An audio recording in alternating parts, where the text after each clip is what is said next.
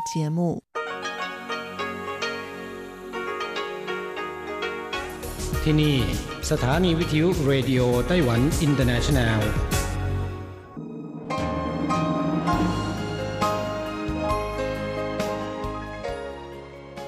ครับท่านผู้ฟังขณะนี้ท่านกำลังอยู่กับรายการภาคภาษาไทยเรดิโอไต้หวันอินเตอร์เนชันแนลหรือ RTI ออกกระจายเสียงจากกรุงไทเปไต้หวันสาธารณรัฐจีน เป็นประจำทุกวันนะครับ นอกจากรับฟังทางเครื่องรับวิทยุได้แล้ว ยังสามารถรับฟังรายการผ่านระบบออนไลน์ได้ที่ thai.rti.org.tw หรือที่ RTI Fanpage นะครับ ขอเชิญติดตามรับฟังรายการของเราได้ ตั้งแต่บัดนี้เป็นต้นไป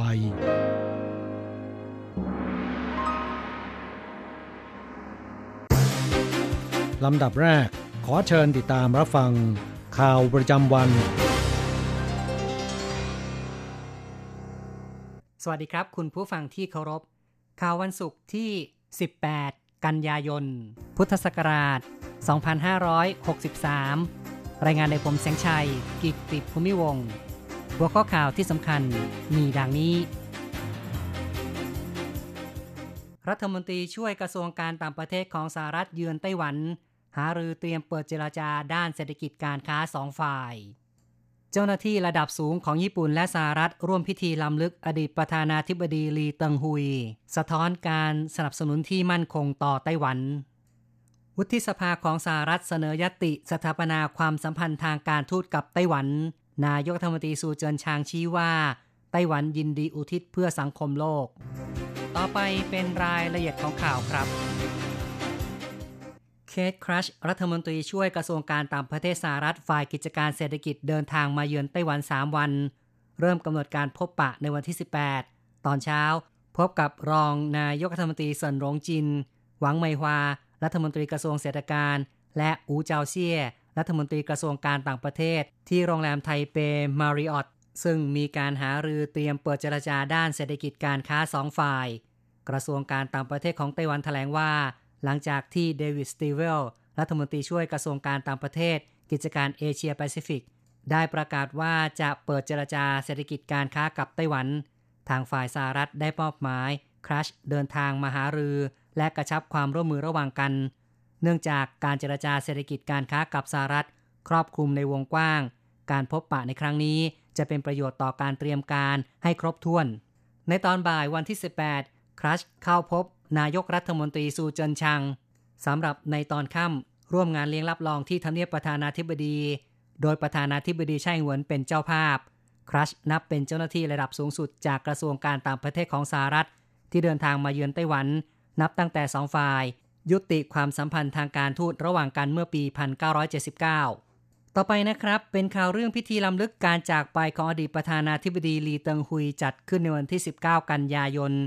ที่มหาวิทยาลัยอาริเทีย ซึ่งเป็นมหาวิทยาลัยประสาทวิชาให้แก่อดีตประธานาธิบดีลี ประธานาธิบดีไช่เหวินจะไปร่วมพิธีและมอบหนังสือประกาศเกียรติคุณ เจ้าพนักงานคลุมอัฐิอดีตประธานาธิบดีด้วยธงชาติ หลังเสร็จพิธีคารวะ จะมีพิธีแห่รอบโรงเรียนมัธยมตั้นเจียงสำหรับพิธีฝังอัฐิจะจัดขึ้นในวันที่ 7 ตุลาคมที่เขตพิเศษ สุสานทหารอูจือซัน แขกต่างประเทศระดับสูงที่ร่วมพิธีประกอบด้วยเคทครัชรัฐมนตรีช่วยกระทรวงการต่างประเทศของสหรัฐ โมริโยชิโรอดีตนายกรัฐมนตรีญี่ปุ่น โอจียงอันโฆษกกระทรวงการต่างประเทศของไต้หวันแถลงว่า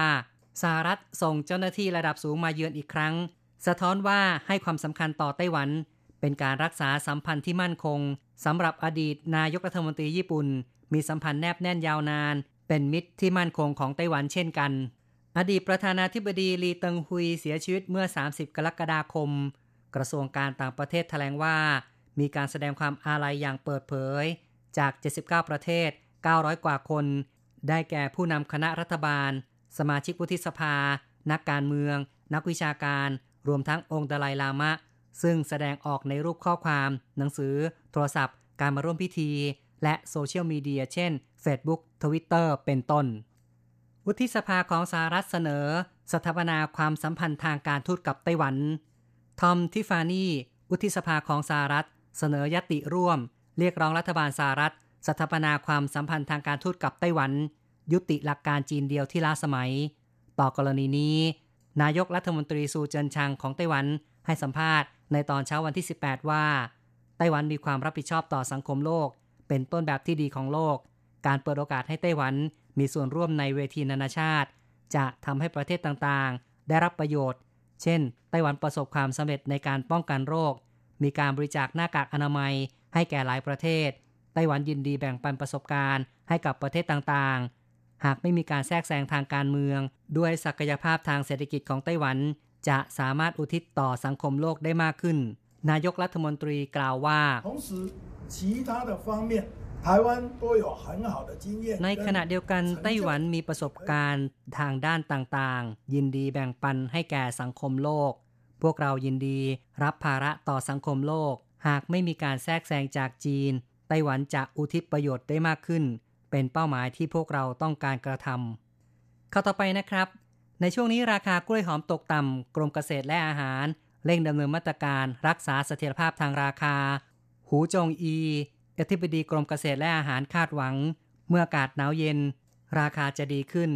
และเรียกร้องสื่อมวลชนอย่ารายงานข่าวชี้นำเพราะไม่เป็นผลดีต่อผู้บริโภคและเกษตรกร ราคากล้วยหอมเป็นสิ่งที่ประชาชนให้ความสนใจมาก ในช่วงนี้อากาศร้อนประกอบกับเดือนสิงหาคม ฝนตกชุกทำให้กล้วยหอมเติบโตเร็ว และสุกเร็ว เก็บไว้ได้ไม่นาน แม้ช่วงเทศกาลเดือนผี ในเดือนกันยายนมีการเส้นไหว้มาก แต่การจำหน่ายกล้วยหอมไม่คึกคักเท่าที่ควร เนื่องจากประชาชนไม่นิยมเส้นไหว้ด้วยกล้วยหอม อย่างไรก็ตามกล้วยหอมราคาตกต่ำทำให้มีศักยภาพในการส่งออกเพิ่มขึ้น จึงเร่งระบายส่งออกไปต่างประเทศ ในขณะเดียวกันได้กระตุ้นการบริโภคในประเทศ ส่งเสริมให้มีการจัดซื้อของกลุ่มองค์กร และดำเนินมาตรการอื่น ๆ หลายทาง ราคากล้วยหอม ตลาดค้าส่งในไทเป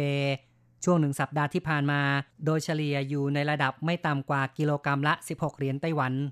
เข้าต่อไปนะครับ วันครบรอบเหตุการณ์แผ่นดินไหวครั้งใหญ่ 921 กำลังจะมาถึงชีกัวยง รัฐมนตรีกระทรวงมหาดไทยของไต้หวัน ได้แนะนำถุงยางชีพเพื่อรับมือกับเหตุการณ์แผ่นดินไหว เหตุการณ์แผ่นดินไหวครั้งใหญ่ 21 กันยายน ปี 1999 ที่ภาคกลางของไต้หวัน ฆ่าชีวิต 2,000 กว่าคน ความเสียหาย 3 0 0แสนกว่าล้านเหรียญไต้หวัน วันครบรอบเหตุการณ์ดังกล่าวกำลังจะมาถึง เพื่อกระตุ้นประชาชน เตรียมพร้อมรับมือเหตุฉุกเฉิน กระทรวงมหาดไทย ร่วมมือกับไฮเปอร์มาร์เก็ตในไต้หวัน จัดมุมสินค้าอาหาร และของใช้ที่จำเป็น ให้ประชาชนเลือกซื้อสวีกั๋วหย่งรัฐมนตรีกระทรวงมหาดไทยแนะนำให้ระวังภัย ไต้หวันตั้งอยู่ในเขตมีโอกาสเกิดแผ่นดินไหว ต้องเตรียมพร้อมตลอดเวลา สำรองอาหารและน้ำสำหรับ 3 วัน เพื่อรับมือกับเหตุฉุกเฉิน ที่นี่จะเห็นของที่ต้องเตรียมเอาไว้หลายอย่าง อย่างเช่น ไฟฉาย ขนมปังที่เก็บได้นาน ยังมีอาหารกระป๋อง และยังมีทิชชู่เปียก มีดอเนกประสงค์ และนกหวีด 这些刀具哈，还有像这个哨子สีกัวยงบอกได้ว่า จะต้องยึดเฟอร์นิเจอร์ไม่ให้เคลื่อนไหว ติดตั้งอุปกรณ์เตือนภัย เพื่อลดความสูญเสียจากภัยพิบัติ นอกจากร่วมมือกับห้างค้าปลีก กระทรวงมหาดไทยยังร่วมมือกับแพลตฟอร์มอินเทอร์เน็ตช้อปปิ้งเพื่อเป็นทางเลือกสำหรับประชาชนเลือกซื้อสิ่งของ รับมือกับเหตุการณ์ฉุกเฉิน อีกข่าวหนึ่งนะครับ สัญญาณแล้งกำลังเกิดขึ้นในไต้หวันน้ำในเขื่อนมีปริมาณไม่ถึง 50% กรมชลประทานเรียกร้อง ให้ประชาชนประหยัดการใช้น้ำ FB Weather Taiwan โซเชียลมีเดียพยากรณ์อากาศ ได้รับความนิยมสูงในไต้หวัน โพสต์ข้อความวิเคราะห์ข้อมูลปริมาณน้ำระหว่างปี 2003 ถึง 2020 ในปีนี้น้ำสะสมในเขื่อนต่ำสุดในรอบ 17 ปี ต่ำกว่าปริมาณเฉลี่ยถึง 30%ทั้งนี้วันที่ 16 กันยายนของแต่ละปี เป็นวันที่จะต้องสำรวจปริมาณน้ำในเขื่อน เพื่อวางแผน ป้องกันน้ำท่วม แต่ในปีนี้คงต้องหาทางรับมือกับภัยแล้ง ในช่วงนี้เขื่อนเจิงหวนซือเหมินและเฟยชุยสามเขื่อนใหญ่ในไต้หวันมีปริมาณน้ำไม่ถึง 50%หากยังไม่มีไต้ฝุ่นพัดเข้ามา จะต้องอาศัยฝนตามฤดูกาลเท่านั้น หากฝนไม่ตกหรือปริมาณน้ำเข้าเขื่อนน้อย ครึ่งแรกของปี 2021 ไต้หวันจะอยู่ในภาวะขาดแคลนน้ำไต้หวันเผชิญภัยแล้งครั้งล่าสุดในปี 2004 ต้องดำเนินมาตรการประหยัดน้ำหลายประการ รวมทั้งหยุดปล่อยน้ำสำหรับพื้นที่เกษตร 65,385 เฮกตาร์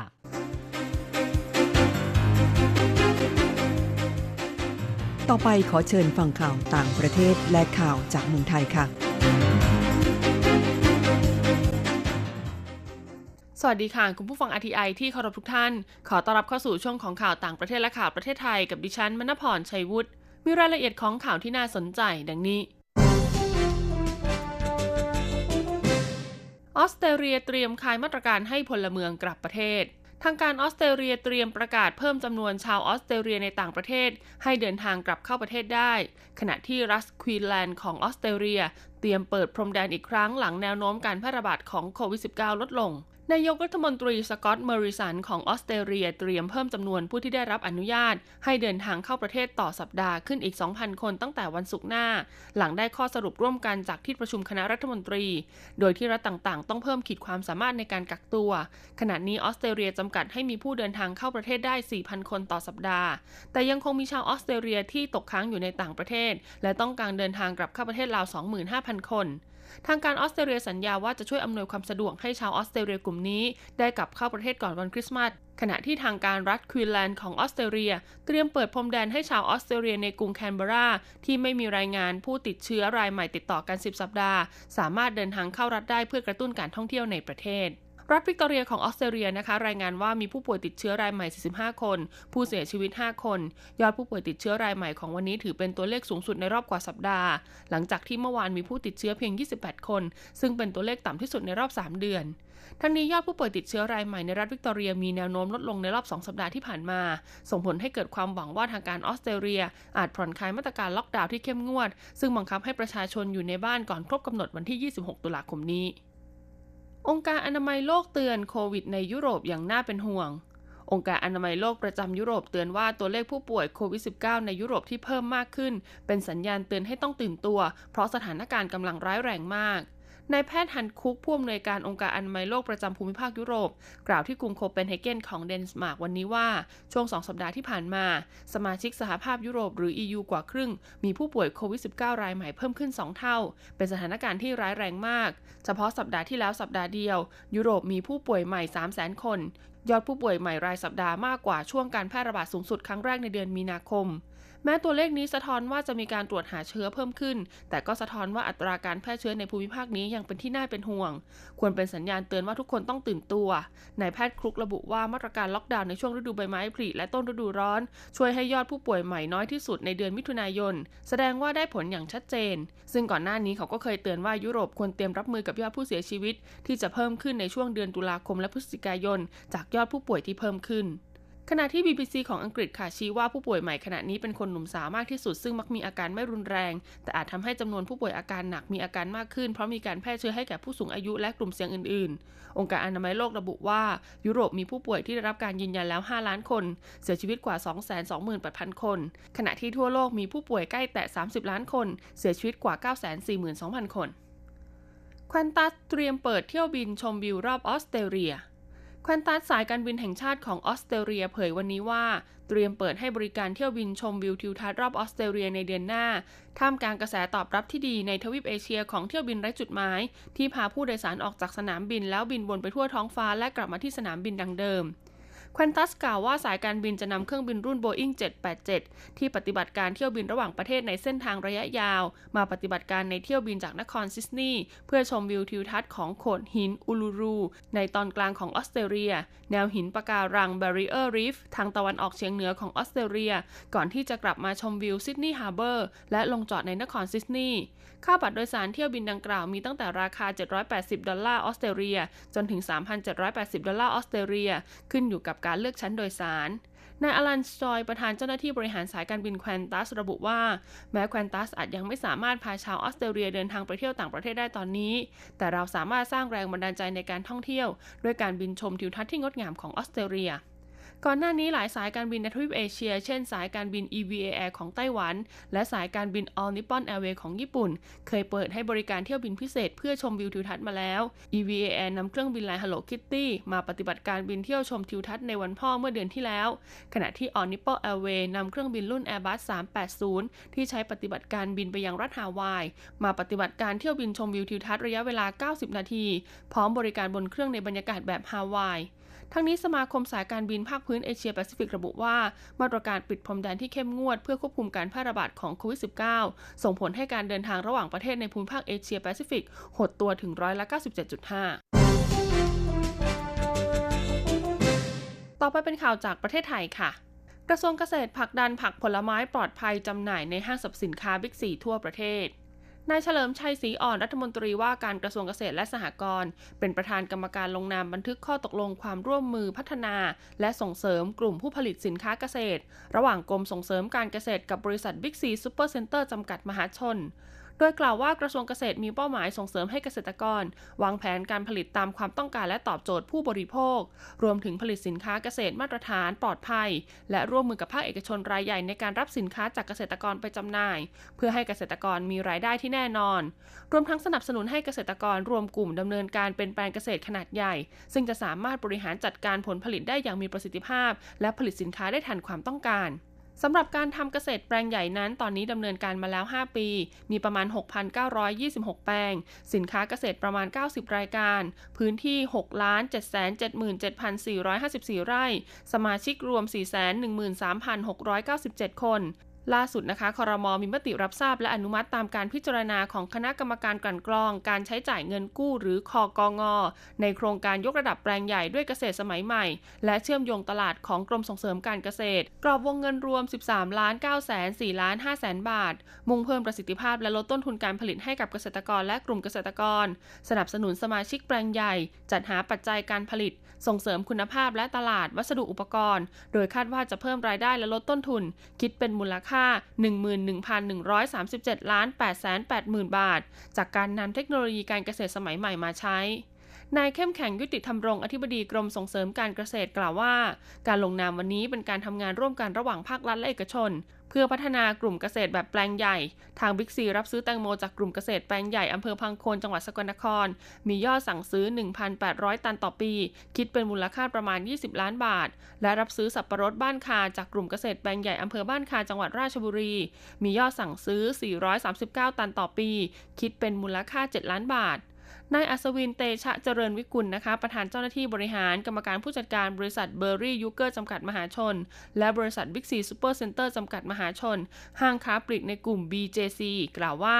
พร้อมสนับสนุนการทำงานร่วมกับเกษตรกรและสหกรณ์อย่างต่อเนื่อง โดยยังมีผลผลิตการเกษตรอีกหลายอย่างที่กำลังประสานงานเพื่อรับซื้อผลผลิตไปจำหน่ายในบิ๊กซีซูเปอร์มาร์เก็ตทุกสาขาทั่วประเทศทำให้เกษตรกรสามารถวางแผนเพาะปลูกระยะยาว มีรายได้แน่นอนและสม่ำเสมอ โดยฤดูการผลิตหน้ามีแผนที่จะดำเนินการรับซื้ออะโวคาโดแปลงใหญ่ จากอะโวคาโดหมู่ 4 ตำบลรวมไทย อำเภอพบพระจังหวัดตาก และจะขยายผลไปยังจังหวัดอื่น ๆ ต่อไปรองนายกรัฐมนตรีร่วมประชุมเร่งขับเคลื่อนโครงการพัฒนาแหล่งน้ำระดับพื้นที่ พลเอกประวิตยวงสุวรรณรองนายกรัฐมนตรี เป็นประธานการประชุมคณะอนุกรรมการขับเคลื่อนโครงการขนาดใหญ่ และโครงการสำคัญครั้งที่ 3 ปีพุทธศักราช 2563 ณ ห้องประชุม 301 ชั้น 3 ตึกบัญชาการหนึ่งทำเนียบรัฐบาล โดยมีดร สมเกียรติประจำวงเลขาธิการสำนักงานทรัพยากรน้ำแห่งชาติ หรือสอทอนชและผู้แทนจากหน่วยงานที่เกี่ยวข้องเข้าร่วมประชุม เพื่อรับทราบแผนการขับเคลื่อนโครงการสำคัญ 557 โครงการ ความก้าวหน้าของผลการติดตาม ขอใช้พื้นที่ป่าสำหรับเป็นโครงการพัฒนาแหล่งน้ำและความก้าวหน้าการดำเนินการคณะทำงานทางเทคนิค การพัฒนาโครงการผลิตน้ำจืดจากน้ำทะเล รองรับเขตพัฒนาพิเศษภาคตะวันออก นอกจากนี้ที่ประชุมยังได้พิจารณาโครงการขนาดใหญ่ ที่พร้อมเสนอขอตั้งงบประมาณปีพุทธศักราช 2565 ของ 4 หน่วยงานจำนวน 6 โครงการ ประกอบด้วยโครงการจัดหาน้ำดิบเพื่อผลิตน้ำประปาที่โรงกรองน้ำบ้านมะขามเท่า จากแหล่งน้ำลำตะคองมายังโรงกรองน้ำบ้านมะขามเท่าจังหวัดนครราชสีมา ระบบป้องกันน้ำท่วมพื้นที่ชุมชนเมืองพัทยาจังหวัดชนบุรี สถานีสูบน้ำดิบพร้อมระบบท่อส่งน้ำเพื่อรองรับการพัฒนาเมืองต้นแบบสามเหลี่ยม มั่นคงมั่งคั่งยั่งยืนของจังหวัดปัตตานี และอีก 3 โครงการในความรับผิดชอบของกรมชลประทาน ได้แก่โครงการอ่างเก็บน้ำแม่ตาช้างจังหวัดเชียงราย โครงการอ่างเก็บน้ำคลองโพรจังหวัดระยอง และโครงการผันน้ำอ่างเก็บน้ำประแสหนองค้อบางพระจังหวัดชนบุรี พลเอกประวิตยวงสุวรรณรองนายกรัฐมนตรีกล่าวว่าการกำหนดเป้าหมายใหม่ในการขับเคลื่อนโครงการสำคัญ จะต้องสอดคล้องกับแผนแม่บทการบริหารจัดการทรัพยากรน้ำทั้ง 6 ด้าน และจะต้องเป็นโครงการที่สามารถเริ่มก่อสร้างได้ ภายในปีพุทธศักราช 2564 ถึงปีพุทธศักราช 2566 ทั้งนี้ได้สั่งการให้หน่วยงานที่เกี่ยวข้อง รายงานความก้าวหน้าการขับเคลื่อนโครงการให้สทนช รับทราบทุก 3 เดือน และให้หน่วยงานมอบหมายผู้รับผิดชอบในการแก้ไขตรวจสอบข้อมูล ขับเคลื่อนโครงการที่สำคัญให้เป็นปัจจุบัน ผ่านแอปพลิเคชันไทย Water Pan ซึ่งสทนช ได้พัฒนาขึ้น เพื่อให้หน่วยงานที่เกี่ยวข้องสามารถติดตามความก้าวหน้า ของการขับเคลื่อนโครงการสำคัญได้ผ่านทางระบบออนไลน์ในฐานข้อมูลเดียวกัน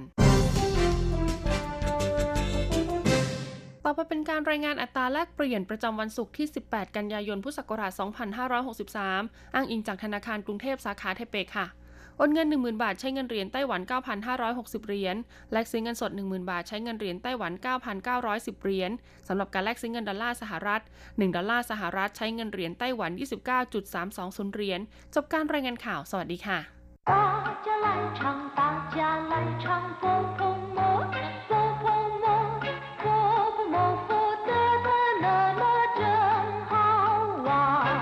สวัสดีครับเพื่อนผู้ฟัง พบกันในวันนี้เราจะมาเรียนบทเรียนที่ 14 ของแบบเรียนชั้นสูง บทที่ 14เติงเหรินเออรอคนตอนที่สองในบทนี้เราจะมาเรียนคำสนทนาเกี่ยวกับการรอคนกันต่อ โดยในบทนี้จะเป็นการรอเพื่อนในพัตคาร เพราะฉะนั้นเป็นคำสนทนาระหว่างแขกกับพนักงานเสิร์ฟในร้านอาหาร第十四课等人二 课文。欢迎光临，就您一位吗？我等人，请给我一个吸烟区靠窗的位子。这边请。要不要先点些什么？火腿三明治，柳丁汁，不要加冰。好，请稍待一会儿，马上就来。第十四课等人二บทที่สิบสี่รอคนภาคที่สองหรือว่ารอคนตอนที่สอง เติงเหรินเราเรียนไปแล้วนะครับ ในบทเรียนที่ 13 แปลว่า รอคนคำคำนี้แปลตรงๆเลยนะครับ เติงก็แปลว่ารอ เหรินแปลว่าคน เติงเหรินรอคนณพัตคารแห่งหนึ่ง พนักงานเสิร์ฟได้กล่าวต้อนรับ แล้วก็ถามแขกที่เดินเข้าร้านว่าควนหญิงกวางหลิน เจ้าหนินอิวเวยมา ยินดีต้อนรับ คุณมาคนเดียวหรือคะควนหญิงกวางหลิน ปลว่า ยินดีต้อนรับควนหญิง แปลว่าต้อนรับ กวางหลิน แปลว่ามาเยี่ยม มาเยือน หรือมาใช้บริการ เป็นคำพูดที่แสดงถึงการให้เกียรติแก่คนที่มาเยือนนะครับ เรียกว่า กวางหลินควนหญิง กวางหลิน เป็นคำพูดที่ค่อนข้างจะได้ยินบ่อยๆนะครับ ในร้านค้าหรือว่า ร้านอาหารพัตคารต่างๆ พนักงานต้อนรับหรือพนักงานเสิร์ฟจะต้องพูดคำนี้เสมอ เมื่อมีแขกมาใช้บริการ จิ้วหนินอีเว่ยมา ท่านมาคนเดียวใช่ไหม ท่านมาคนเดียวหรือคะ แขกตอบว่า我等人请给我一个吸烟区靠窗的位置ผมรอคน ขอที่นั่งเขตสูบุรีข้างหน้าต่าง我等人ก็คือผมรอคน请给我一个吸烟区靠窗的位置ช่วยจัดที่นั่งในเขตสูบุรีใกล้หน้าต่าง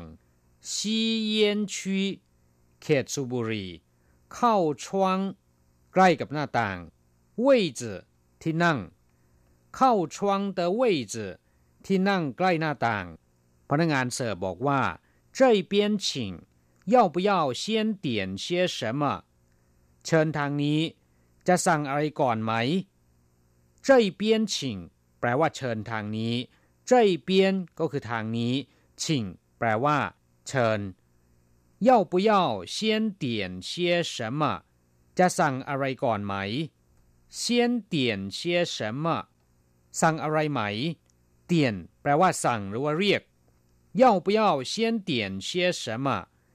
จะสั่งอะไรก่อนไหม แขกตอบว่า火腿三明治柳丁汁不要加冰แซนด์วิชใส่แฮม น้ำส้มคั้น ไม่เติมน้ำแข็งโขถุยซานหมิงจื้อก็คือแซนด์วิชใส่แฮมซานหมิงจื้อแซนด์วิชโขถุยก็คือหมูแฮมหลิวติงจื้อน้ำส้มคันปูเย่ไม่เติมน้ำแข็ง ปิงแปลว่าน้ำแข็ง จาปิงก็คือเติมน้ำแข็ง ปูเย่าจาปิงก็คือไม่เติมน้ำแข็ง พนักงานเสิร์ฟตอบว่าข้าว 请稍待一会儿马上就来ได้ค่ะ กรุณารอสักครู่ จะเสิร์ฟตอนนี้แหละ好แปลว่า ได้ค่ะ หรือโอเค หรือได้请稍待一会儿กรุณารอสักครู่稍待一会儿รอสักครู่马上就来เสิร์ฟเดี๋ยวนี้แหละ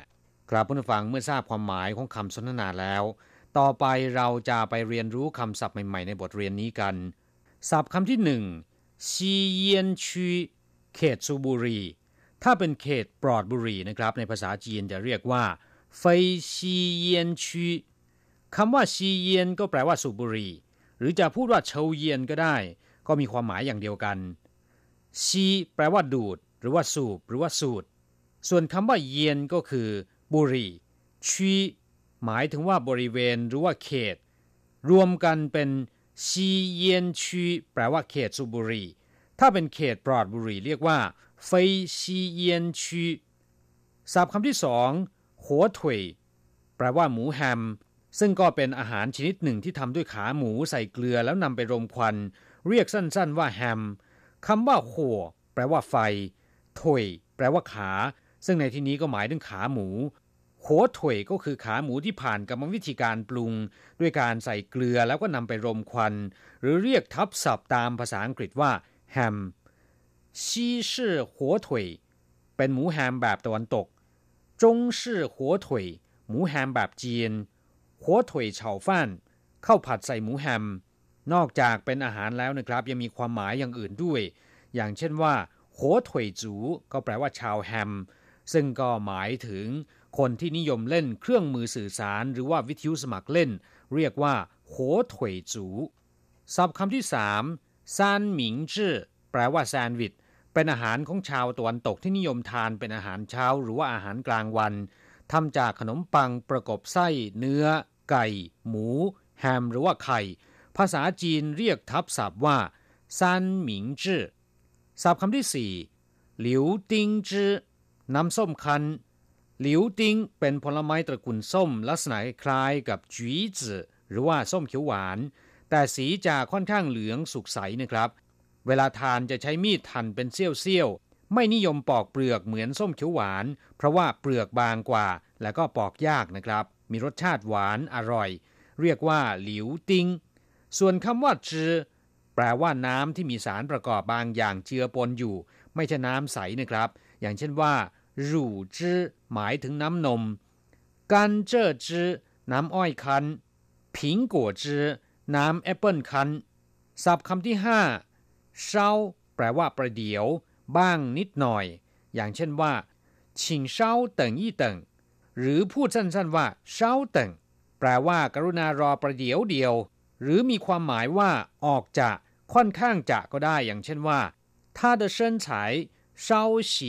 胖了一点รูปร่างสวดทรงของหล่อนค่อนข้างจะอ้วนไปนิดหนึ่งศัพท์คำที่ 6 หรือว่าคำสุดท้าย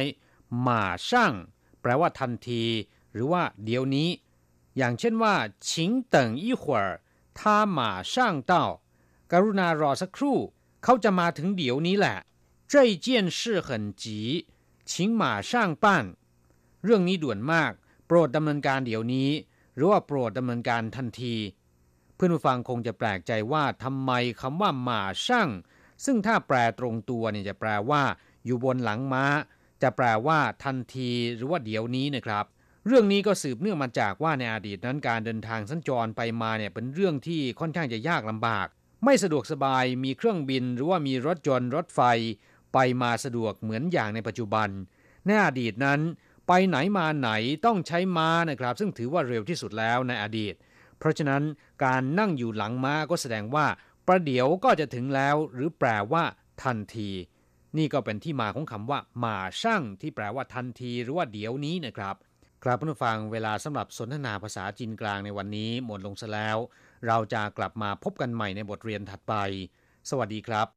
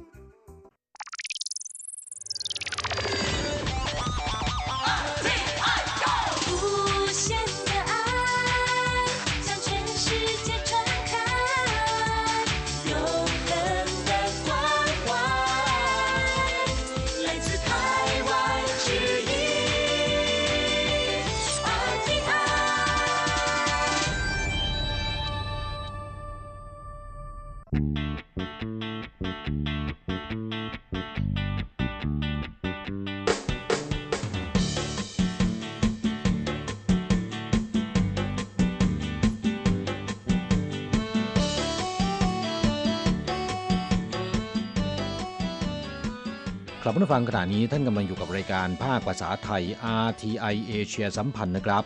ลำดับต่อไปขอเชิญติดตามรับฟัง ข่าวคราวและความเคลื่อนไหวด้านแรงงานต่างชาติในไต้หวัน ในช่วง ขุนพลแรงงานไทย现在进行台湾地区有关外籍移工的新闻。今年八月起，多个县市只准自己县市移工入住防疫旅馆， 让想引进移工却排不到防疫旅馆的产业急得跳脚。据了解，光是台南市有八百多名移工排队等待入境，缺工问题雪上加霜。ครับผู้ฟังช่วงนี้มาฟังข่าวคราวด้านแรงงานต่างชาติในไต้หวันกันนะครับ ข่าวแรกมาฟังเมืองต่างๆ ไม่ยอมให้จ้างนอกพื้นที่ใช้บริการโรงแรมกักตัวทำให้แรงงานต่างชาติต้องออกันอยู่ในต่างประเทศ เ พื่อรอคิวเดินทางเข้าสู่ไต้หวันนะครับไต้หวันแม้นจะอนุญาตให้แรงงานต่างชาติต่ออายุการทำงานระยะสั้นออกไปได้ แต่ต้องทำงานกับในจ้างรายเดิมเท่านั้น ขณะที่เศรษฐกิจหลังซบเซาไปหลายเดือนเริ่มฟื้นตัวนะครับ ผู้ประกอบการต้องการนำเข้าแรงงานต่างชาติจำนวนเพิ่มมากขึ้น แต่ต้องประสบปัญหาโรงแรมสำหรับกักตัวสังเกตอาการแรงงานต่างชาติเป็นเวลา 14 วัน มีจำนวนไม่เพียงพอนะครับกลับผู้ฟังจากกรณีที่ไหนจ้างจำนวนมาก จองห้องพักโรงแรมกักตัวต่างพื้นที่ โดยเฉพาะภาคกลางและภาคใต้ ซึ่งมีราคาห้องพักถูกกว่า เพื่อใช้เป็นสถานที่กักตัวของแรงงานต่างชาติที่ตนนำเข้า ส่งผลให้ในายจ้างในพื้นที่ไม่สามารถจองห้องพักโรงแรมกักตัวให้กับแรงงานที่ตนนำเข้าได้ ประกอบกับเกรงกันว่าจะเป็นการเพิ่มความเสี่ยง และอาจจะเป็นช่องโหว่ในการป้องกันโรคโควิด -19 เมืองต่างๆ จึงประกาศอนุญาตให้แรงงานต่างชาติที่นำเข้าโดยผู้ประกอบการในพื้นที่เท่านั้น เข้าพักในโรงแรมกักตัวนะครับ ห้ามผู้ประกอบการนอกพื้นที่ใช้บริการ ส่งผลให้ในจ้างจำนวนมากที่ต้องการจะนำเข้าแรงงานต่างชาติอย่างเร่งด่วนเดือดร้อน เพราะไม่มีโรงแรมกักตัว ให้แรงงานต่างชาติเข้าพัก แรงงานต่างชาติจำนวนมาก จึงต้องรอการเดินทางอยู่ในต่างประเทศ ไม่สามารถเดินทางเข้าสู่ไต้หวันได้ตามกำหนดเวลานะครับ กองแรงงานนครไถหนานแถลงว่า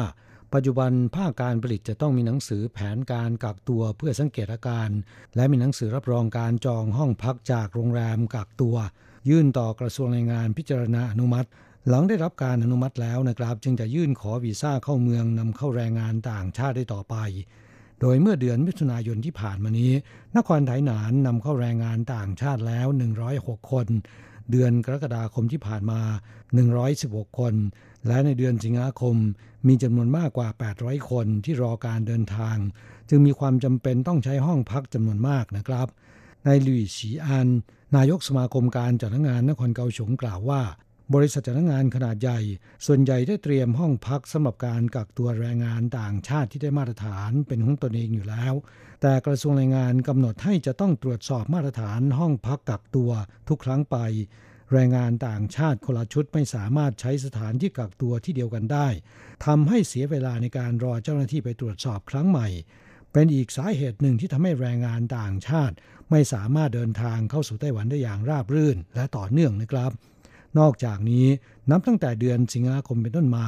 เมืองต่างๆ ได้แก่เถาหยวน ซินจู ไทจง จางหัวเจียอี้ ไถหนาน และเกาฉง ต่างได้ประกาศห้ามแรงงานต่างชาตินอกพื้นที่เข้าพักโรงแรมกักตัวของตน รวมถึงศูนย์บัญชาการควบคุมโรคของไต้หวัน ได้ประกาศมาตรการเข้มงวดมากขึ้นสำหรับมาตรฐานของโรงแรมกักตัว ตั้งแต่วันที่ 4 กันยายนที่ผ่านมา ยิ่งส่งผลให้โรงแรมกักตัวที่ได้มาตรฐานใหม่ ไม่เพียงพอกับความต้องการ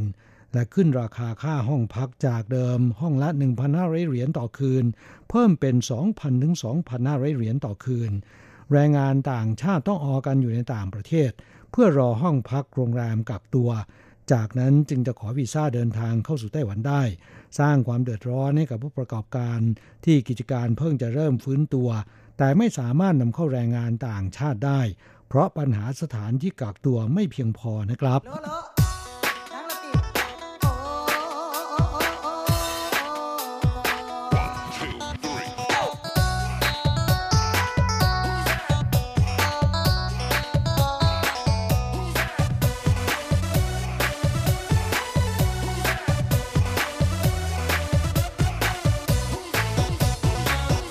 ต่อไปมาฟังข่าวคราวของแรงงานไทยนะครับ สุราพาไป คนงานไทยเมาสุราใช้เหล็กแฉลง ตีหัวเพื่อนร่วมห้องจนตายศาลไทยจงตัดสินจำคุก 11 ปี 2 เดือนนะครับกลับมาฟังคดีที่นายปาราเมศแสงจันทร์แรงงานไทยอายุ 42 ปีมาจากอุบลราชธานี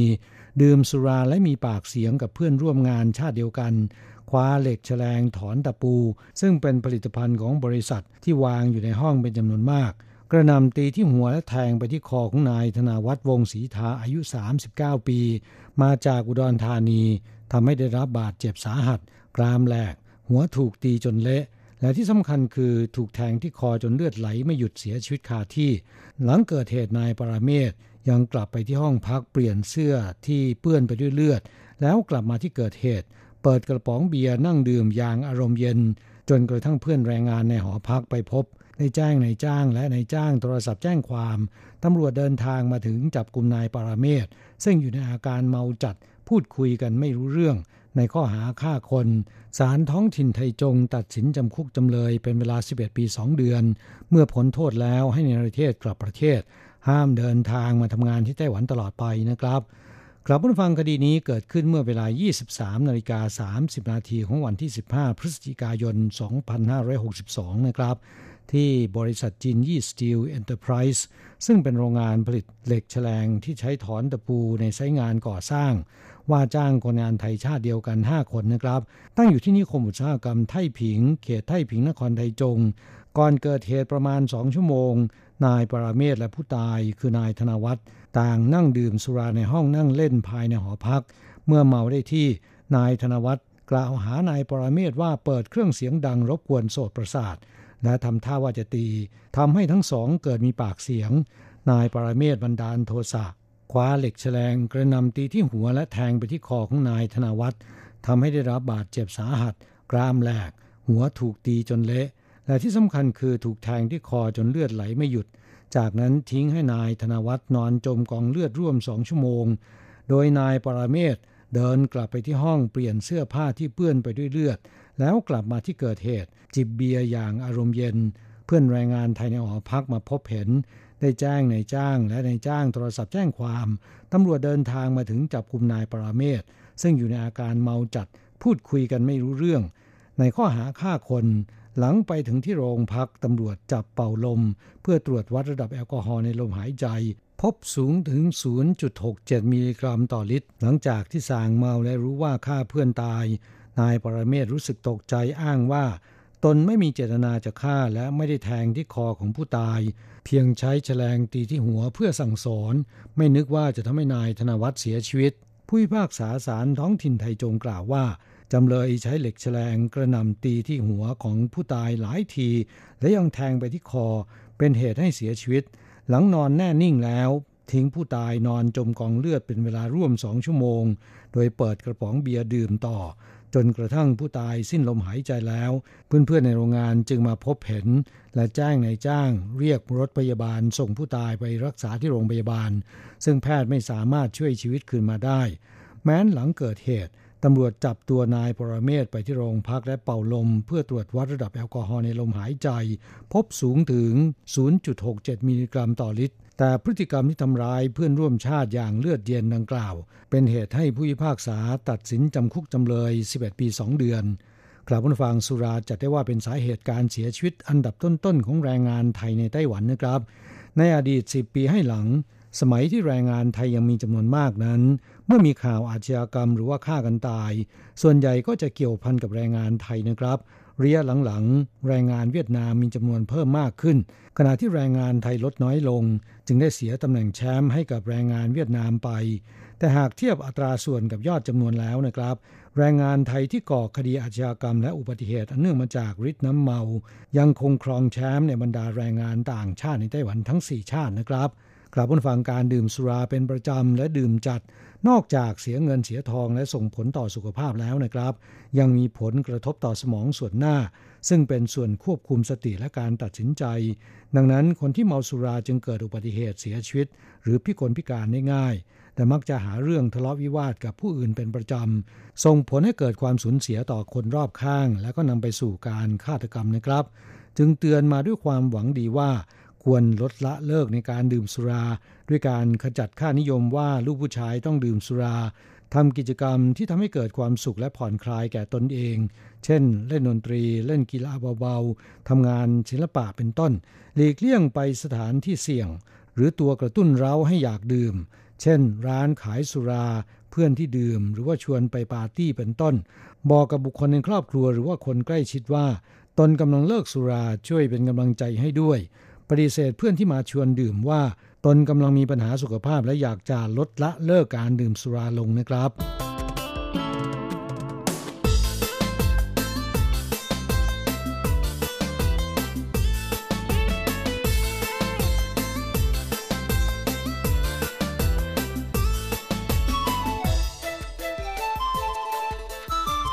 ต่อไปมาฟังข่าวคราวของคนงานเวียดนามกันบ้าง คนงานเวียดนามพกกระสุนปืนไรเฟิลเที่ยวเกาะจินเหมิน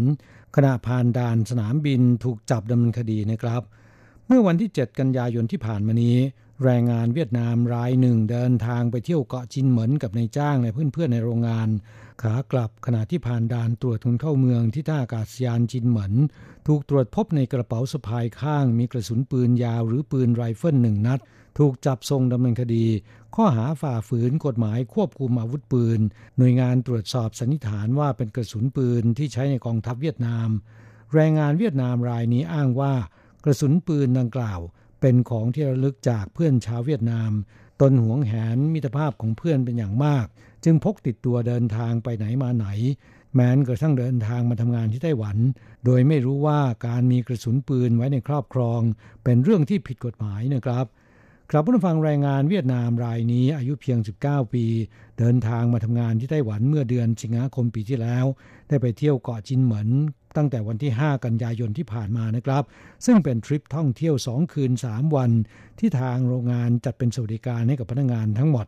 หลังสิ้นสุดทริปท่องเที่ยว เตรียมเดินทางกลับสู่ไต้หวัน เมื่อวันที่ 7 กันยายนที่ผ่านมา ขณะที่ผ่านด่านตรวจสัมภาระผู้โดยสารที่สนามบินจินเหมิน เจ้าหน้าที่ตรวจพบในกระเป๋าสะพายของแรงงานเวียดนามรายนี้ มีกระสุนปืนไรเฟิลหนึ่งนัด ถูกจับดำเนินคดีนะครับ แรงงานเวียดนามรายนี้ให้การว่าเป็นกระสุนปืนที่เพื่อนสนิทมอบให้เป็นของขวัญ ตนได้พกติดตัวเดินทางมาทำงานที่ไต้หวันด้วย โดยไม่รู้ว่าเป็นเรื่องผิดกฎหมาย จากการตรวจสอบพบว่าไม่ใช่เป็นกระสุนปืนที่ใช้ในหน่วยงานของไต้หวัน แต่ดูเหมือนเป็นกระสุนปืนที่ใช้ในกองทัพเวียดนาม และที่ทำให้เจ้าหน้าที่ตะลึงก็คือ กระสุนปืนดังกล่าว ผ่านด่านตรวจท่าอากาศยานทั้งที่เวียดนามและในไต้หวันได้อย่างไร หากเป็นเช่นนั้นจริง แสดงว่ามาตรการตรวจสอบความปลอดภัยในท่าอากาศยาน มีช่องโหว่ที่ต้องหาทางอุดโดยด่วนนะครับครับผู้ฟังเนื่องจากตำรวจเถาหยวน เพิ่งจะตรวจพบและจับกลุ่มแรงงานเวียดนามรายหนึ่งที่ห้องเช่าเมื่อเดือนพฤษภาคมปีนี้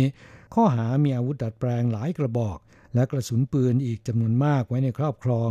ทำให้ตำรวจจินเหมินไม่กล้าชะล่าใจดำเนินการตรวจสอบที่มาที่ไปของกระสุนปืนดังกล่าว พร้อมทั้งส่งแรงงานเวียดนามรายนี้ ให้อายการดำเนินคดี ข้อหาฝ่าฝืนกฎหมายควบคุมอาวุธปืน วัตถุระเบิดและอาวุธมีคมต่อไปนะครับ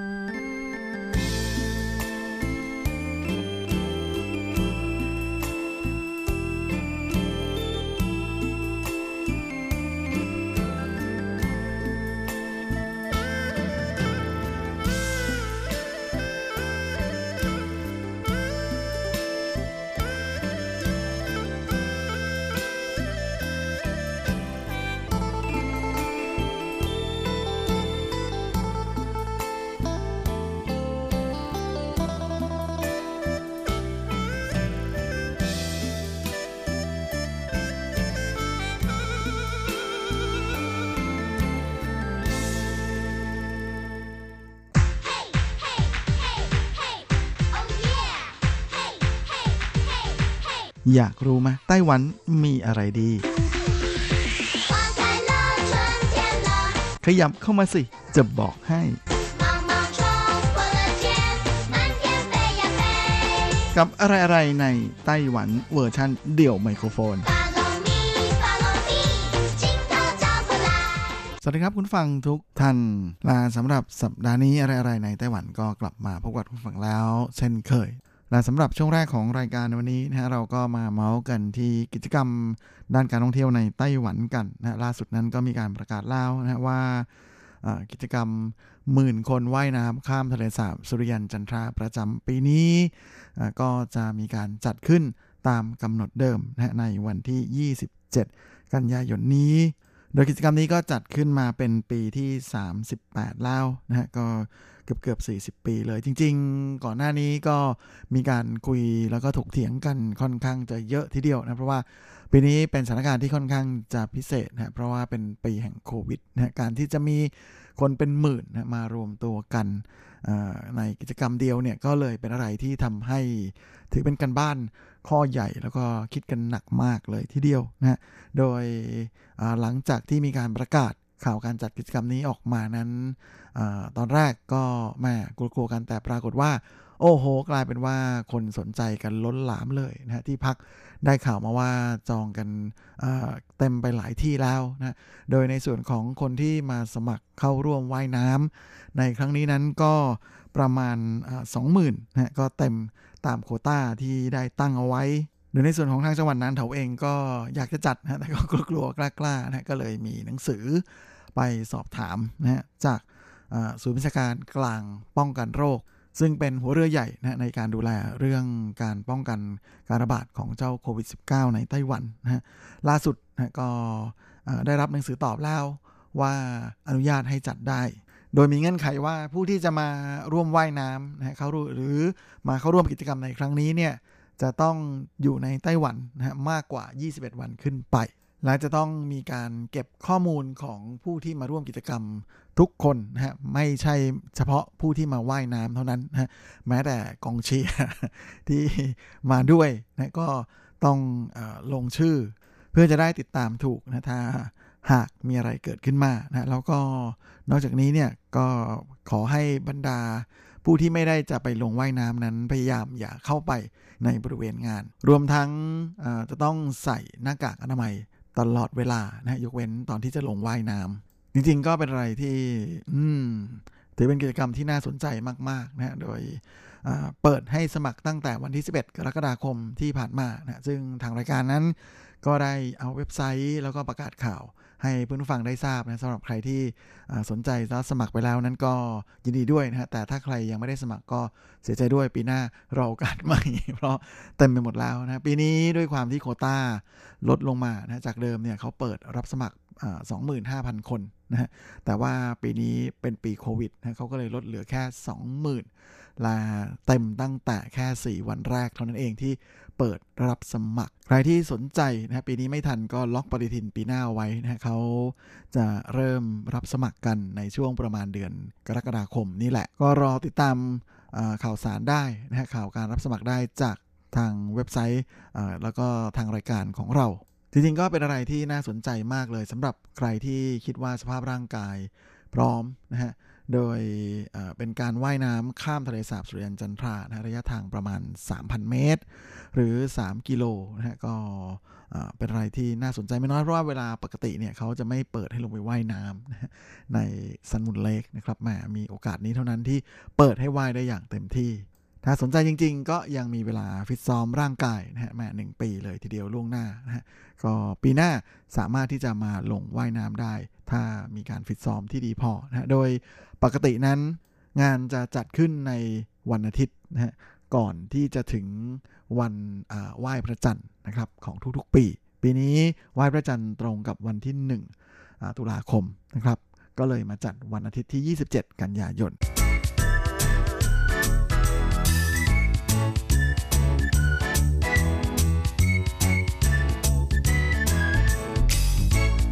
และในส่วนของกิจกรรมต่างๆ ในไต้หวันในช่วงเดือนนี้ ก็ยังมีอีกหลายแห่งนะฮะนอกจากกิจกรรมหมื่นคนว่ายน้ำข้ามทะเลสาบที่สุริยันจันทราโดยในส่วนของนิวไทเปก็มีกิจกรรมหลายแห่งเลยเหมือนกันนะฮะอย่างเช่นที่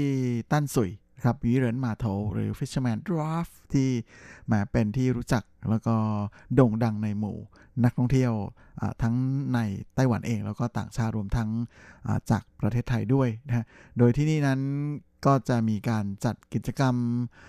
ไฮเหออินเยจี้หรือเทศกาลดนตรี แห่งแม่น้ำและทะเล ก็ด้วยความที่แถวๆนั้นนะฮะเป็นบริเวณปากแม่น้ำต้านสุยที่ไหลลงสู่ทะเล ซึ่งกิจกรรมก็เริ่มแล้วนะฮะโดยทุกเสาร์อาทิตย์ตั้งแต่วันที่ 12 กันยายนเป็นต้นมา นะฮะทุกเสาร์อาทิตย์บ่าย4โมงเย็นถึง4ทุ่มเลยนะฮะจัดกัน 6 ชั่วโมงเต็มๆนะฮะขาแดนซ์ทั้งหลายไม่น่าพลาด มีคนไปเที่ยวกันเยอะเลยทีเดียวนะฮะแล้วก็จะมีการจัดทุกๆ คืนเลยไปจนถึงวันที่ 27 กันยายน ย้ำว่าเฉพาะวันคืนวันเสาร์กับคืนวันอาทิตย์นะครับโดยมีวงดนตรีชื่อดังของไต้หวันมาผัดเปลี่ยนหมุนเวียนกันขึ้นเวทีนะฮะที่ แถววีเรนมาโถตรงนั้นนะฮะก็เป็นอะไรที่น่าจะถูกใจเหล่าขาแดนซ์ไม่น้อยเลยทีเดียว เพราะในช่วง 2 สัปดาห์นี้นะก็คือ 19 กับ 20 แล้วก็ 26 กับ 27 นั้นจะเป็นวงดนตรีชื่อดังนะฮะที่เคยเข้าได้รับการเสนอชื่อเข้าชิงรางวัล Golden v a r i a w a r d หรือจินชีเจียงนะครั้งที่ 3 เสร็จมาแล้ว อย่างเช่นวงเสินกุ้นนะฮะเราก็ยังมีวงไฮทุนสิงจิงนะฮะ กับวงพิสโก้แล้วก็วงเยลโล่รวมไปจนถึงวงหนีหายอีจีชี่เหรินนะหรืออเด็กสาวกับหุ่นยนต์ ใครสนใจก็ไปเที่ยวกันได้นะครับมาไปง่ายอยู่แล้วนั่งรถไฟฟ้าไปลงต้านสุย แล้วก็ต่อได้ทั้งเรือเมล์แล้วก็รถเมล์เลย โดยรถเมล์นั้นก็สามารถจะต่อสาย R26 นะหรือ 836 จากสถานีรถไฟฟ้าต้านสุยเลยนะรวมไปถึงยังสามารถขี่ยูไบได้ด้วยนะ ที่สถานีรถไฟฟ้าต้านสุยนั้นก็มีสถานียูไบอยู่ อันนี้แล้วแต่ความถนัดเลยนะและนอกจากที่ต้านสุยแล้วนะในดิวไทเปนั้น ก็ยังมีกิจกรรมที่น่าสนใจในช่วงปลายเดือนนะก็คือระหว่างวันที่ 27 กันยายนถึงวันที่ 4 ตุลาคมนะที่เยลิวนะซึ่งก็จะเป็นจุดชมหินสวนหินนะฮะที่มีชื่อเสียงกับการไปเยี่ยมชมหินราชินีนะฮะในช่วงยามค่ำคืน ซึ่งจะมีการจัดแสดงแสงสีนะฮะ โดยมีการใช้สีมาช่วยขับเหล่าหินสารพัดรูปร่างที่อยู่ภายใน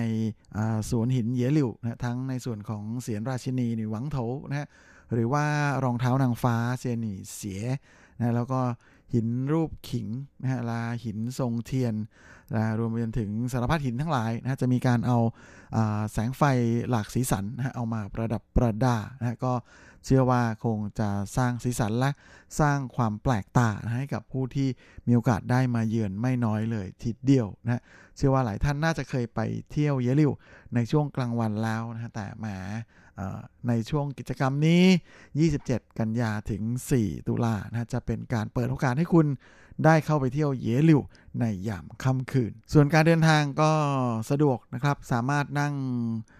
รถเมล์สาย 1815 นะฮะ จากสถานีรถไฟไทเปนะหรือไทเป Main Station ก็เป็นขบวนที่เป็นรถที่จะวิ่งไปที่จินซานนะฮะ ก็ให้ลงที่ป้ายเยลิวหรือใครที่ลงที่สถานีรถไฟฟ้าต้านสุยนะครับ จากตรงนั้นเนี่ย ก็สามารถต่อรถสาย 716 นะฮะของไต้หวัน Tour Bus ได้นะครับ ไปลงที่สวนหินเยลิวเลยเหมือนกันนะฮะ แล้วก็นอกจากนี้ถ้าใครอยากจะมารถไฟนะก็สามารถจะไปลงรถไฟที่สถานีจีหลงนะครับ ก่อนที่จะต่อรถเมล์ของจีหลงเคอร์วินนะครับสาย 790 ที่จะไปจินซานนะแล้วก็ลงที่สถานีเอาที่ป้ายเยหลิวได้เหมือนกันและนอกจากนี้ก็มีกิจกรรมหนึ่งที่มีความเกี่ยวข้องกับประเทศไทยอยู่ด้วยนะฮะนั่นก็คืออเทศกาลหลงกังหมี่กันเจี๋ยนะฮะซึ่งจัดขึ้น ที่หลงกังของนครเถาหยวนนะฮะจะจัดอสองช่วงนะฮะก็คือวันที่ 18 ถึง 20 กันยายน กับวันที่ 25 ถึง 27 กันยายนโดยที่ผมบอกว่าเทศกาลนี้มีความเกี่ยวข้องกับประเทศไทยนั้นก็เป็นเพราะว่าในช่วงที่มีสงครามกลางเมืองในเมืองจีนนะฮะที่เป็นการรบกันระหว่างพรรคก๊กมินตั๋งกับพรรคคอมมิวนิสต์นั้นนะก็มี ทหารกองทหารของพรรคก๊กมินตังนะที่ถอยร่นลงมาทางใต้ แล้วก็เข้ามาทางยุนนาน แล้วก็ลงไปจนถึงที่พม่า แล้วมีบางส่วนที่มาอยู่ทางตอนเหนือของประเทศไทยนะฮะซึ่งบรรดาทหารเหล่านี้เนี่ยทางรัฐบาลของสหรัฐจีนนะฮะก็รับกลับมาในไต้หวันช่วงประมาณปี 1953นะก่อนที่จะจัดให้พวกเขาเหล่านั้นเนี่ยใช้ชีวิตอยู่แถบหลงกังของเถาเยวนแน่นอนนะว่าคนกลุ่มนี้ส่วนใหญ่จะเป็นคนที่มีพื้นเพ มาจากทางยุนนานนะก็เลยมีการนำเอาวัฒนธรรมในแบบของยุนนานนะแล้วก็พม่านะรวมไปถึงทางเหนือของไทยเนี่ยติดกลับมาในไต้หวันด้วย และหลังจากที่ผ่านไปนานๆเข้านะพวกวัฒนธรรมเหล่านี้เนี่ยมันก็เริ่มหลอมรวมกับวัฒนธรรมท้องถิ่น แล้วก็กลายมาเป็นอีกหนึ่งสีสันแห่งวัฒนธรรมนะในเขตนครเทาหยวนนะแล้วก่อนที่ทางนครเทาหยวนนั้นก็จะเลยมีการวางแผนและจัด เทศกาลนี้ขึ้นมานะก็คือหมีกันเจียหรือที่แปลเป็นภาษาอังกฤษว่า Rice Noodle Festival นะฮะก็คือเทศกาลเส้นหมี่นั่นเอง โดยพวกเขาส่วนใหญ่นะที่มาเนี่ยก็เส้นหมี่จะถือเป็นอาหารหลักอย่างหนึ่งนะของคนยุนนานนะแล้วก็นำเอาเส้นหมี่เนี่ยมาใช้เป็นทีมหลักเป็นพระเอกของเทศกาลนี้ แล้วก็มาผสมผสานเข้ากับวัฒนธรรมการกิน การอยู่แล้วก็อื่นๆอีกมากมายนะของยุนนานนะในแบบยุนนาน ก็เลยกลายเป็นอะไรที่ถือว่ามีความแปลกตาค่อนข้างมากนะและด้วยความที่พวกเขาเหล่านี้นะเคยมีบางส่วนที่ใช้ชีวิตอยู่ในประเทศไทย ก็ถือเป็นคนไทยส่วนหนึ่งด้วยเหมือนกันนะก็เลยได้รับอิทธิพลของประเพณีแบบไทยๆด้วยโดยเฉพาะในส่วนของการสาดน้ำอวยพรใช่ไหมเออรดน้ำครับแม่ รดน้ำดำหัวอะไรประมาณนั้นนะฮะก็เลยมีการเอามาเล่นกันด้วยนะฮะในวันที่ 18 19 20นะฮะกันยายนนี้นะครับที่หลงกังก็จะมีการเล่น Water Wall ใครสนใจอยากจะเล่นก็ไปลุยกันได้เลยนะฮะช่วงสุดสัปดาห์นี้เองนะฮะและวันที่ 25-26 นั้นก็จะมีการแห่คบเพลิงนะฮะซึ่งก็ถือว่าเป็นหนึ่งในประเพณีพื้นบ้านนะฮะของชนเผ่า พื้นเมืองของชนเผ่าฮานิจูนะซึ่งก็ใช้ชีวิตอยู่ในแถบยุนนานนะฮะก็เลยกลายมาเป็นอีกหนึ่งสีสันนะของเทศกาลนี้ด้วยและไฮไลท์ของงานก็จะมาอยู่คืนวันที่ 27นะกับระบำคบเพลิงนะที่ก็ใครที่อยู่แถวนั้นจริงๆ น่าสนใจที่จะลองไปแวะเที่ยวชมกันดู โดยการเดินทางนั้นก็สามารถที่จะนั่งรถเมย์ได้เหมือนกันนะฮะเป็นรถเมย์ของเถาหยวนเคอร์วินนะฮะ สามารถที่จะไปขึ้นได้จากสถานีรถไฟจงลี่นะครับบริเวณด้านถนนจงเจิงลู่สาย 112นานนะหลังจากนั้นเนี่ยก็ให้ไปลงที่ป้ายสีแยกถนนยิวหยงลู่นะหรือยิวหยงลู่โขแล้วก็เดินอีกแป๊บเดียวนะไปตาไปที่ถนนหลงกังลู่สันต้วนนะซอย 460 ก็จะถึงบริเวณสถานที่จัดงานนะ ส่วนใครที่มาจากสถานีรถไฟจงลี่นั้นก็ไปออกที่โฮหอชจันก็คืออยู่ด้านหลังสถานีรถไฟได้ครับ ตรงนั้นก็มีรถเมล์ของสายเถาหยวนเคอร์วินเหมือนกันนะสาย 5098 โดยให้นั่งฝั่งที่จะไปทางต้าซีนะครับ แล้วก็เหมือนกันครับไปลงที่สี่แยกถนนยิวหยงลู่โขเหมือนกัน แล้วก็เดินเหมือนกันเลยนะครับ แล้วก็ในส่วนของ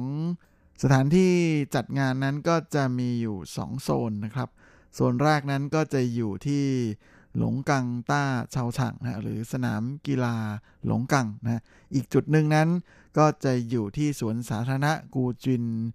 จีเนียนกงหยวน หรือสวนสาธารณะทหารพลัดถิ่นนั่นเอง ก็อยู่ไม่ห่างกันสักเท่าไหร่ครับ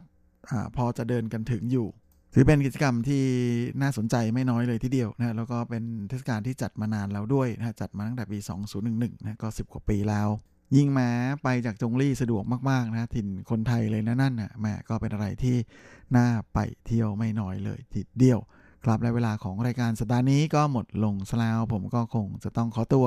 ขอลาไปก่อนด้วยเวลาเพียงเท่านี้ เอาไว้เราค่อยกลับมาพบในครั้งอาทิตย์หน้าเช่นเคย ในวันและเวลาเดียวกันนี้ ส่วนสำหรับวันนี้ก็ขอให้พรให้คุณฟังทุกท่านโชคดีมีความสุข สุขภาพแข็งแรงกันทุกนาทุกคนเฮ้งๆ และสวัสดีครับ